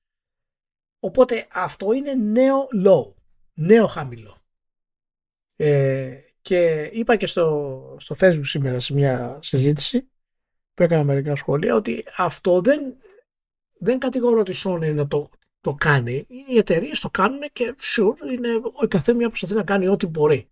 Αλλά η διαφορά είναι ότι εάν έκανε κάτι αντίστοιχο η Microsoft σε ανάποδη περίπτωση θα είχε πέσει το ίντερνετ. Εάν η Microsoft έβγαινε σε περίπτωση που η Sony εξαγόραζε Activision Blizzard να ισχυριστεί τέτοια πράγματα θα ήταν το πιο διαβολικό corporation που έχει υπάρξει στην ιστορία προσπαθεί να χειραγωγήσει και να κοροϊδέψει τον κόσμο. Και αυτό θα ήταν και από τα media σε μεγάλο βαθμό. Τώρα, ε, φυσικά υπάρχει backlash σε αυτό που δήλωσε η Sony, αλλά δεν είναι τόσο μεγάλο. Και δικαιολογείται από το εξής. Όλες οι εταιρείες κάνουν αυτό που μπορούν για να προστατεύσουν και να νικήσουν τον ανταγωνισμό. Μάλλον είναι να, να γενικεύουμε τόσο πολύ τις καταστάσεις, έτσι, τότε μπορεί να γενικεύσουμε τα πάντα. Τότε, ναι, πρέπει οι εργαζόμενοι να δουλεύουν 70 ώρες την εβδομάδα. Γιατί είναι καλό για την εταιρεία, να το, να το κάνουμε και αυτό. Αυτά να τα ακούνε οι Γάλλοι. Ναι. Ε, οπότε από αυτή την άποψη είναι πραγματικά ένα νέο λόγο αυτή η δήλωση. Ε, δείχνει ότι η Microsoft, η Sony είναι πραγματικά έχει ένα μοναδικό και σκοπό ε, να κοντράρει την, ε, να μπλοκάρει την εξαγορά. Καμία, κανένα Call το είχα πει και, και μήνες πριν το συζητάγαμε, ότι δεν έχει κανένα τέτοιο σκοπό. Ε, ο Ράια. Το δήλωσε πρώτη φορά, το, το είδαμε πρώτη φορά αφού αρνήθηκε τα 10 χρόνια. Εκεί ήταν το κλειδί δηλαδή για να επιβεβαιώσει τη θεωρία που λέμε εδώ. Και τώρα νομίζω είναι και απαραίτητα αποδεδειγμένο με τη δήλωση που βγήκε από την ε, αντιπρόεδρο της ε, Blizzard ήταν. Ναι, είναι η Λούλου Τσέγκ που ισχυρίζεται ότι στο πέρα δόθε που κάνανε εκεί πέρα προημερών στις Βρυξέλλες ναι. ε, η θέση που πήρε ο Jim Ryan και το παρουσιάζει αυτό ως quote λέει δεν θέλω λέει νέα συμφωνία περί Call of Duty. Απλά θέλω να μπλοκάρω τη συμφωνήση. Μάλιστα. Είναι πλέον ξεκάθαρο ε, ότι αυτό ήθελε να κάνει εξ αρχής. Δεν ήταν πρόβλημα να γίνει ε, να μοιραστεί το Call of Duty. Ήταν να μπλοκαριστεί η εξαγορά. Και η εξαγορά ο Ράιαν θέλει να την μπλοκάρει για ένα και μοναδικό λόγο. Γιατί δεν έχει απάντηση στο Game Pass. Δεν έχει απάντηση όχι στο πόσα παιχνίδια θα έχει το Game Pass. Μπορείς όλοι να πάρει χίλια εκατομμύρια παιχνίδια και να τα βάλεις στα δικά της κτλ. Η διαφορά είναι ότι ο μηχανισμός του Game Pass επιτρέπει στη Microsoft επιχειρηματικά να δίνει τους τίτλους με τη συνδρομή. Ο Ryan δεν έχει επιχειρηματικά αυτή την επιλογή να το κάνει. Και αυτό δεν μπορεί να το αντιμετωπίσει γιατί δεν έχει χτίσει έτσι πλατφόρμα. Η πλατφόρμα της Sony είναι πολύ άργη για να κάνει κάτι τέτοιο. Και αυτό το καταλαβαίνει ο Ryan, το κατάλαβε τώρα αφού το, αφού το Game Pass έδειξε ότι έχει άνοδο και, και πέτυχε στο αρχικό του στάδιο για τη Microsoft και τώρα ο Ryan ε, τρέχει και δεν φτάνει. Γιατί; Από τη μία βλέπει την Nintendo η οποία με μια κονσόλα με πολύ μικρότερη επένδυση πολύ χαμηλότερης τεχνικής δυνατότητας τίτλους να, να αποφέρει λειτουργικά κέρδη λειτουργικά έσοδα, συγγνώμη, τα οποία είναι τα ουσιαστικά ε, κέρδη μετά τις, ε, το τι εξοδέψει μια εταιρεία. Είναι στο 2,6 για το 2, στο 2,6 δις η Sony για το 22 και η Nintendo είναι στο 5,3. Είναι πάνω από το διπλάσιο που είναι τα καθαρά τα κέρδη που μένουν. Γιατί προφανώς η επένδυση της Nintendo και η ανάπτυξη των παιχνιδιών είναι πολύ πιο φτηνή. Αλλά... Εντάξει, είναι και σε άλλο, ε, μέσα σε όλα είναι και σε άλλο στάδιο απόσβεσης η κάθε πλατφόρμα. Έτσι. Δηλαδή έχει πετύχει απόσβεση του Switch εδώ και 300 χρόνια η Nintendo. Δεν περιμένει τώρα. Ενώ η Sony ακόμη κάνει. Ακριβώς, ακριβώς. Οπότε έχει, έχει αυτό το πράγμα στο οποίο ο Ryan δεν μπορεί να πάει. Δεν έχει χτίσει έτσι η Sony το PlayStation. Πάει αυτό. Μετά έχει το πρόβλημα με το, με το Game Pass. Η Microsoft χτίζει αυτή την επιχείρηση και θέλει τα παιχνίδια της ε, Activision Blizzard και όλων των εταιρεών να τα δίνει στο Game Pass και αυτά έχουν άλλες εταιρείες που 59 ευρώ. Δεν την νοιάζει την τιμή. Αλλά το Ryan θα τον πονάει πάρα πολύ να έχει αυτά τα παιχνίδια 59 ευρώ και στη Microsoft να είναι με 10 ευρώ σύνδρομη. Αυτό είναι πολύ μεγάλο πρόβλημα και δεν μπορεί να το βρει λύση. Και αυτό και θέλει να μπλοκάρει την εξαγορά. Ε, εν τέλει νομίζω είναι, ε, έχει αποδεχθεί εντελώς σε αυτή η κατάσταση πλέον ότι θέλει να την μπλοκάρει γιατί πολύ απλά εάν η Microsoft δίνει το καινούριο Diablo στο Game Pass και Sony πληρώνει 69 και 79, πρόσεξε, η Sony θα πληρώνει 79 είναι η τίτλοι. Γιατί οι εταιρείες μπορούν να τα βάλουν 79 εκεί, γιατί η Sony το επιτρέπει να μπουν 79. Με τις δικές κυκλοφορίες έχεις κάψει το λάκκο της με αυτή την επιλογή και τώρα προσπαθεί και δεν ξέρει πώς θα βγει σε το τρίτο κομμάτι που είναι η καθ' αυτή ε, στρατηγική της Sony βέβαια να πούμε ότι τώρα θα αρχίσει να δείχνει τα δόντια το οποίο είναι το cross media σημαίνει το λες πολύ καιρό. Και ε, αυτό το cross media είναι πραγματική της δύναμη της Sony. Αυτή χτίζει και έχει, έχει μεγάλα δόντια αυτή η δύναμη ναι, ναι. Και σε αυτό το χώρο, στο χώρο ότι, στις κονσόλες τουλάχιστον, η Microsoft είναι ο τελευταίος τροχός της Amax. Δηλαδή, ακόμα και η Nintendo είναι ο, πιο μπροστά σε αυτό το ακριβώς, κομμάτι. Ακριβώς. Οπότε βλέπουμε ότι πλέον είναι ξεκάθαρες οι εταιρείες στις στρατηγικές τους ε, και η κάθε μία είναι αδύνατο να ακολουθήσει την άλλη πλέον. Δηλαδή, αν πάμε με τη στρατηγική της Sony και γίνουν όλα Game Pass, της Microsoft, τη Sony είναι αργοκίνητο καράβι εάν θέλει να βγάλει μια κονσόλα η Microsoft και η, και η Sony που είναι φτηνή σαν το Switch, δεν έχει το software για να μπορέσει να φτάσει στο mainstream και να φέρει τα έσοδα που χρειάζονται από τα εκατοντάδες εκατομμύρια πωλήσεων. Ε, απ' την άλλη, αν θέλουν άλλες εταιρείες να βγάλουν τα AAA τη Sony, δεν μπορούν να το κάνουν. Βλέπουμε λοιπόν ότι είναι η πρώτη φορά στην, στην ιστορία που καμία εταιρεία ουσιαστικά με τη στατική της δεν μπορεί να ακολουθήσει την άλλη. Μοναδική εξαίρεση δίνω στο εξής. Στη Microsoft, γιατί η Microsoft έχει τη δυνατότητα ακόμα να χτίσει τα AAA Studio. Παράλληλα με το Game Pass. Και να έχει τα δύο πόδια σαν ένα παπούτσι. Μα υποτίθεται ότι το, ε, και καλά μες στο κεφάλι της το ένα φέρνει το άλλο γιατί το Game Pass φέρνει μια ε, ε, επιπλέον ασφάλεια. Φέρνει ένα μαξιλαράκι ρε παιδί μου. Ναι που δεν θα το είχε εξ αρχής. Και φαντάζομαι ότι χάρη σε αυτό το μαξιλαράκι κιόλας ε, την, την παίρνει να τρώει και όλες αυτές τις καθυστερήσεις που τρώει στη μάπα διότι αλλιώς θα ήταν ε, καταστροφικό. Δεν παίζει. Θα ήταν πίκρα, πίκρα μεγάλη. Αυτό που θέλω να το πω σαν θεωρία θα το συζητήσουμε λιγάκι έτσι στα, στα Κάτσε τότε μισό λεπτάκι πριν φτάσουμε στη θεωρία. Ναι. Ε, ναι να σημειώσω και το εξής ότι η Sony στο, στην πρόταση της Microsoft ότι να ορίστε πάρτε το Call of Duty να το έχετε και εσείς Day One στην υπηρεσία σας, όχι απλά στην πλατφόρμα σας για να μην λες τέλος πάντων ότι εγώ έχω πλεονέκτημα επειδή κάποιος δεν θα χρειάζεται να δώσει όσο κάνει το παιχνίδι για κανονική αγορά για να το παίξει οπότε μπορεί να προτιμήσει την πλατφόρμα μου επειδή μπορεί να γλιτώσει από το software OK, okay. πάρ' το και εσύ Day One και εκεί η Sony λέει το μοναδικό πράγμα το οποίο πάλι το λέει από, από σκάλωμα και για λόγους τακτικής αλλά μου κάνει εντύπωση που δεν το προτάσει περισσότερο διότι έχει και ένα έχνος λογικής μέσα. Πρέπει να της ξέφυγε. Ναι. Ε, λέει ότι εγώ πρέπει για να μπει στην υπηρεσία μου πρέπει να σε πληρώσω. Με την ίδια λογική που πληρώνω και τρίτους και πληρώνεις και εσύ τρίτους για να μπουν παιχνίδια στο Game Pass. Εσένα όμως δεν σου κοστίζει κάτι έξτρα για να βάλεις τα παιχνίδια που σου ανήκουν στο Game Pass. Οπότε είναι σαν, έχουμε και οι δύο πρόσβαση στο ίδιο παιχνίδι και μπορούμε να το χώσουμε στην υπηρεσία μας εκατέρωθεν. Αλλά εγώ πρέπει να σου πληρώσω προμήθεια έξτρα.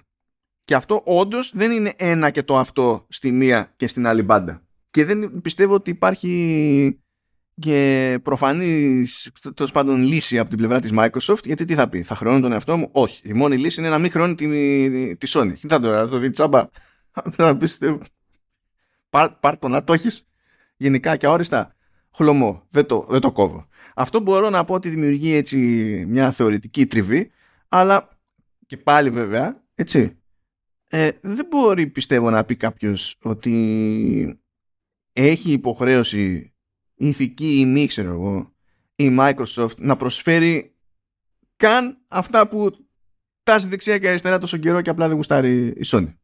Δεν περιμένει κανένας από κανέναν άλλον να προσφέρει τα αντίστοιχα. Κανείς δεν θα πει στη Sony γιατί δεν κάνεις όλα αυτά που ζητάς από τη Microsoft. Και κανείς δεν θα πει στην Nintendo εννοείται γιατί δεν κάνεις όλα αυτά που, που ζητάνε στη Sony.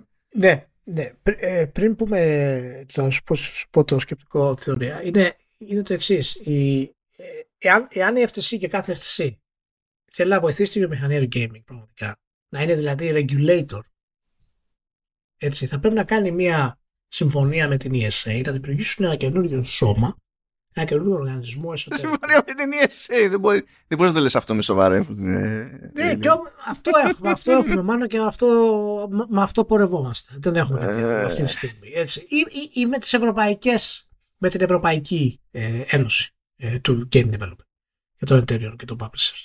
Ε, και να δημιουργήσει ένα σώμα το οποίο να είναι ελεγκτικό για τις αποκλειστικότητες μάλλον. Oh, καλά, εντάξει. Πρόσεξε, πρόσεξε. Εάν, εάν το βασικό επιχείρημα της Sony και άλλων ας πούμε παρατρεχάμενων γύρω από τη Sony είναι ότι πρέπει να ελέγξουμε την αγορά να είναι ανταγωνιστική.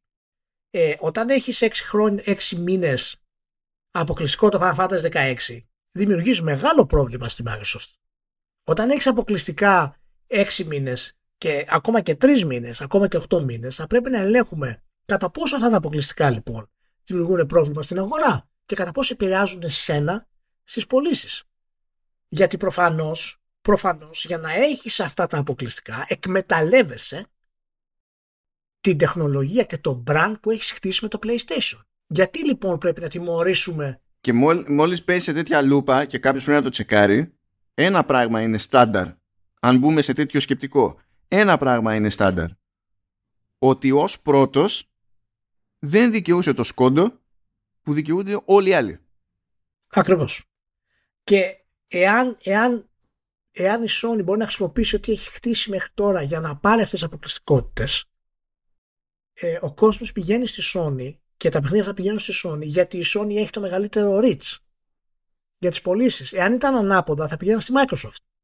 Δεν μπορείς λοιπόν να κατηγορήσεις η Microsoft που να φτιάξει ένα σύστημα για να ανεβάσεις τις πωλήσεις της που είναι το Game Pass και τα έσοδά της και να μην τιμωρείς κάποιον ο οποίος έχει ήδη χτίσει ένα σύστημα και το χρησιμοποιεί για να φέρει τα αποκλειστικά. Πρόσεξε, εγώ δεν λέω να τιμωρηθεί κανένας για αυτό που έχουν κάνει. Άσε λοιπόν τη Microsoft να κάνει αυτό που κάνει για να χτίσει το Game Pass και άσε τη Sony να κάνει αυτό που κάνει με τους third parties. Αλλά εάν θες να είσαι regulator, πρέπει να είσαι regulator. Γιατί αν ένα AAA υπερτίτλο τον έχει αποκλειστικό η Sony, σκέφτεται να βγει το επόμενο GTA και να είναι αποκλειστικός στο PlayStation 5 για 6 μήνες. Αυτό δεν είναι απίστευτο μείον για τις πωλήσεις του hardware. Όχι, όχι Ηλία, γιατί το, το PlayStation είναι, είναι το φυσικό σπίτι του GTA. Ακριβώς. Αυτό δεν είναι περίεργο. Οπότε, ακριβώς. Οπότε αυτό, ναι. Οπότε βλέπεις δεν υπάρχει νομική υπόσταση για κάτι τέτοιο, για το φυσικό σπίτι του Grand Theft Auto. Γιατί δεν υπάρχει. Γιατί δεν υπάρχει αρχή. Πώς είναι, παραδείγματος χάρη, ε, το παράδειγμα φυσικά εντάξει δεν είναι ένα προς ένα, αλλά τη λογική να καταλάβετε. Στο NBA δεν μπορείς να, να έχεις τον LeBron James στην ομάδα σου ή τον Kevin Durant και να πάρεις το πρώτο draft του κολεγίου. Πρέπει να έχεις μόνο έναν σοβαρό παίχτη για να μπορείς να το κάνεις αυτό. Δεν μπορείς να έχεις δύο ή τρεις και να έχεις και, τα, και το draft, ας πούμε, να, να έχεις αποκλειστικότητα στο draft. Εκεί θα το πάρει ο πιο αδύναμος. Λοιπόν, ε, είναι απίστευτο πώς λειτουργούν αυτές τις εταιρείες και δείχνει μάλλον πάρα πολύ κάτι μου ότι ε, δεν ξέρουμε πώς θα το αντιμετωπίσουμε ακόμα έτσι. Όλες αυτές τις καταστάσεις. Η ιδέα, η ιδέα ότι οι αποκλειστικότητες της Sony είναι επιτυχίες επιχειρηματικές και δεν δημιουργούν πρόβλημα στην αγορά για τον ανταγωνιστή της είναι από τις πιο λάθος θέσεις που έχω ακούσει ποτέ. Ποτέ. Κοίτα, άμα, άμα την πει κάποιος σκέτη, άμα την πει κάποιος σκέτη, καλά, αυτό το κομμάτι δεν δημιουργεί πρόβλημα στους ανταγωνιστές, είναι μπούρδα. Αλλά άμα το φτάσει μέχρι τη μέση και το αφήσεις σκέτο εκεί πέρα, εντάξει, λες τέλος πάντων, OK. Okay. Απλά ναι, δεν γίνεται να λες ότι ε, αυτό για κάποιο λόγο είναι ένα προνόμιο που δικαιούται που να έχει η Sony μόνη της και ΣΑΗ και τα λοιπά. Έκανε το μεταξύ μια προσπάθεια ακόμη η Microsoft και λέει: Παιδιά, κοιτάξτε να δείτε, για αυτή τη ρημάδα, τις όποιες συμφωνίες και παραχωρήσεις κάνω και τα λοιπά, κανένα πρόβλημα. Να διαλέξετε εσείς τρίτη εταιρεία που να έχει το ρόλο του ελεγκτή θα την πληρώνω εγώ. Ναι. ώστε να σιγουρεύεστε όλοι ότι αυτά που έχουμε υπογράψει εγώ τα τηρώ. Και η φάση είναι όχι. Και από ξέρω εγώ. Και τι να γίνει ρε φίλε τι να κάνουμε δηλαδή. Έτσι, ε, δηλαδή, έτσι δεν λειτουργεί δεν γυρνάει ούτε ο κόσμος. Τι γη δεν γυρνάει γύρω γύρω έτσι τι να κάνουμε άλλο ξέρω εγώ. Για πες τη θεωρία σου ε, ε, η, η, η, η, θεωρία μου εμένα είναι, είναι η εξής. Η, η, θεωρία είναι ότι εάν. Αυτό, αυτό είναι περισσότερο για το Spencer. Έτσι, ε, επειδή η Microsoft έχει πρόβλημα φυσικά με τις κυκλοφορίες και βασικό της πρόβλημα είναι ότι ε, έχει γίνει όλο αυτό το πράγμα γιατί δεν μπορεί να προχωρήσει ε, η εξαγορά, αλλά δεν μπορεί να ανακοινώσει τους που θέλει, δεν μπορεί να κάνει τα κονέτ και εμέσως πριν σαφώς έχει αφήσει να εννοηθεί αυτό. Ε, και είναι κάτι που πρέπει να χρεωθεί στο Spencer. Δηλαδή ο Σπένσερ είναι αυτός ο οποίος ε, καλός ή κακός και μπορεί να μην είναι φυσικά αυτόματα ο ίδιος που φταίει αλλά είναι η κεφαλή της όλης καλάς δεν προετοίμασε το έδαφος σωστά για να μπορέσει η συμφωνία αυτή να περάσει πιο άνετα. Έγινε απότομα, δεν υπήρχε ας πούμε ε, κατάσταση ε, προετοιμασίας με τις αρχές και να το, να το πάει αργά αργά η Microsoft. Κοίτα, έχει νόημα εκεί να το ρίχνεις και στον Brad Smith και στον Αντέλα παράλληλα, γιατί να ήταν άλλη εταιρεία θα έλεγαν ναι, ε, πρωτίστως Spencer. Αλλά αυτή την κίνηση δεν την κάνεις χωρίς τον Αντέλα. Δεν έγινε αυτό έτσι και απλά τον ενημερώσαμε και είπε Α, εντάξει, δεν έγινε έτσι. Και ο, και ο Brad Smith, ο οποίος είναι president στη, στη Microsoft, μέσα σε όλα είναι νομικός. Ε, το αντικείμενό του είναι αυτά τα. Α, αυτές οι αυτό, ναι, αυτό, αυτό, αυτό ακριβώς είναι το εκεί που θέλω να το πάω ότι ε, οι άνθρωποι, α, ίσως η θεωρία μου είναι ότι ξέρανε πόσο δύσκολο θα είναι. Και το κάνανε απότομα έτσι ώστε να μπορέσουν να τριγκάρουν τη Sony σε τέτοιο βαθμό ώστε να την οθήσουν να αποκαλύψει τις αποκλειστικότητες της. Όπως κάνει αυτή τη στιγμή. Και θα δεις όπου η Sony θα υποχωρήσει από αυτό. Δεν θα το κάνει θα πει: OK, ας περάσει εξαγορά παρά να αποκαλύψω εγώ τα αποκλειστικά που έχω κάνει αυτή τη στιγμή. Και αυτός ήταν ένας από τους τρόπους που θα μπορούσε να περάσει η εξαγορά. Να φτάσουν τη Sony σε αυτό το σημείο. Δηλαδή να το παίξανε ανάποδα το όλο κόνσεπτ.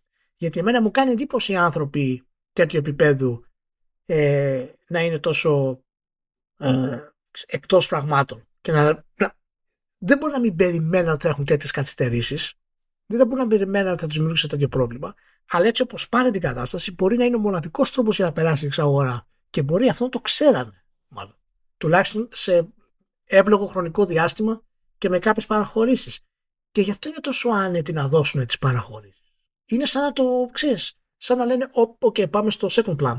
Το second plan ήταν οι παραχωρήσεις, δώστε. Το έχουμε καλύψει και αυτό.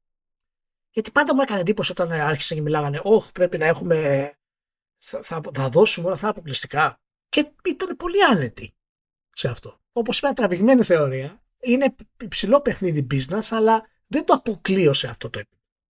Να έχουν κάνει κάτι τέτοιο, να πούνε ότι θα φτάσουμε τις ώρες στο σημείο που δεν θα μπορεί να προχωρήσει με αποτέλεσμα να υποχωρήσει.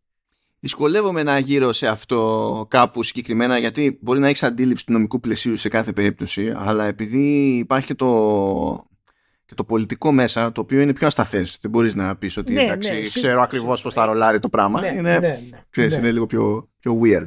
Ναι. Αλλά ναι, ξέρω εγώ. ε, Δεν ξέρεις, ναι, ναι. α- απλά, είναι, α- απλά είναι μια φαν έτσι, θ- θεωρία για, για τους φίλους που μας ακούνε ας πούμε. Μπορεί όντως να υπάρχει κάποια... Ε, υ- υπάρχουν ακόμα ε, γενικά ξέρω εγώ, σε ικανό αριθμό άνθρωποι που αναρωτιούνται όντως αν τελικά θα περάσει αυτή η εξαγορά. Που, α- που αναρωτιούνται. Ναι. Ε, νομίζω ότι πλέον ε, ε, δεν πρέπει να αναρωτιέται κανείς αν θα περάσει ή όχι αυτή η εξαγορά. Εμείς του λέγαμε ότι πάντα θα περάσει αυτή η εξαγορά, αλλά φαίνεται ότι όλα ήταν. ε, όλα θα καταλήγαν εκεί. Δεν νομίζω ότι κάποιος σκέφτεται αυτή τη στιγμή ότι δεν θα περάσει η εξαγορά. Δηλαδή, δεν γίνεται. Θα έχει πάρα πολύ πλάκα, ειδικά μετά τις δηλώσεις του, ε, του- του Ράιαν, να πούνε, πούνε οι Βρυξέλλες, εντάξει, δώστε μας τα αποκλειστικά, να δούμε τα χαρτιά σας, γιατί πρέπει να ξέρει η Microsoft ποια είναι τα αποκλειστικά σας τότε. Γιατί ο Microsoft δεν τα δίνω.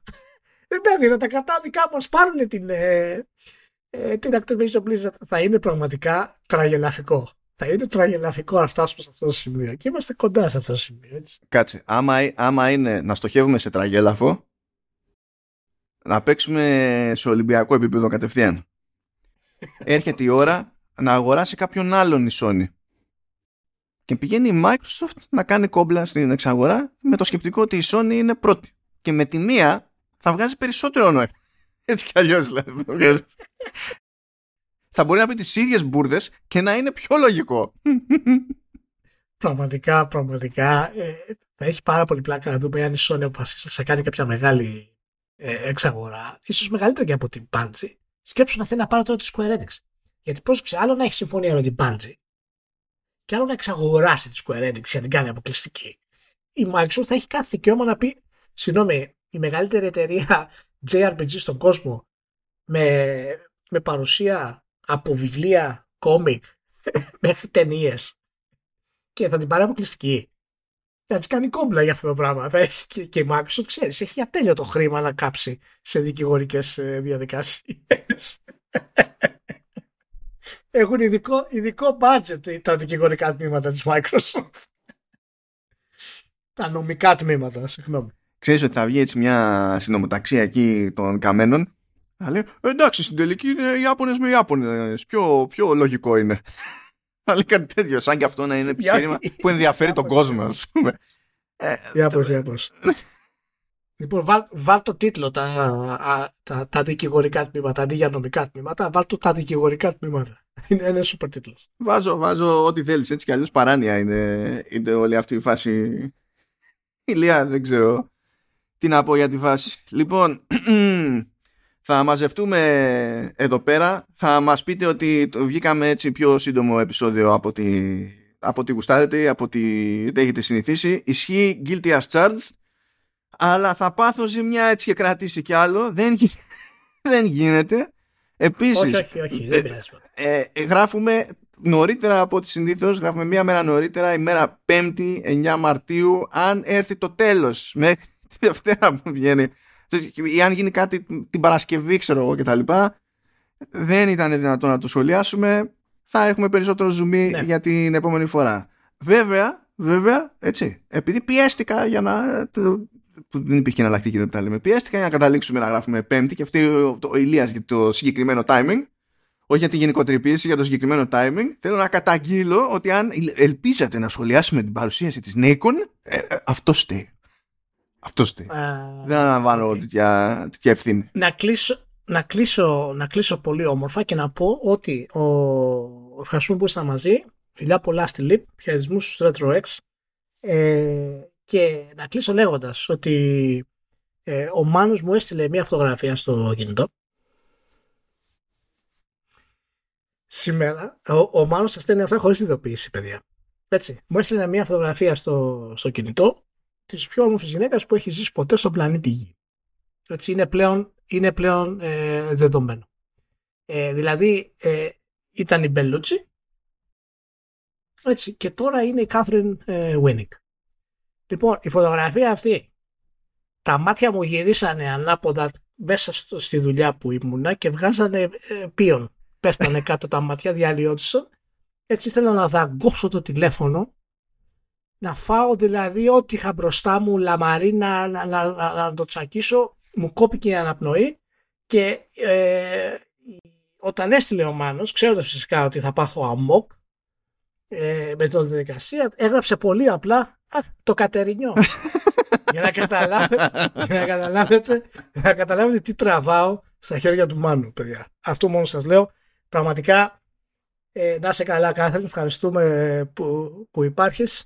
Ε, ό,τι καλύτερο σου εύχομαι, κορίτσι μου, να είσαι καλά. Ελπίζω να ακούς το podcast μόνο αυτό. Καταλαβαίνεις ότι άλλαξε ο τίτλος του επεισοδίου. Okay. Δικαίως. Guilty as charged. Λοιπόν. Φιλιά σε όλους να είστε καλά, παιδιά. Γεια χαρά.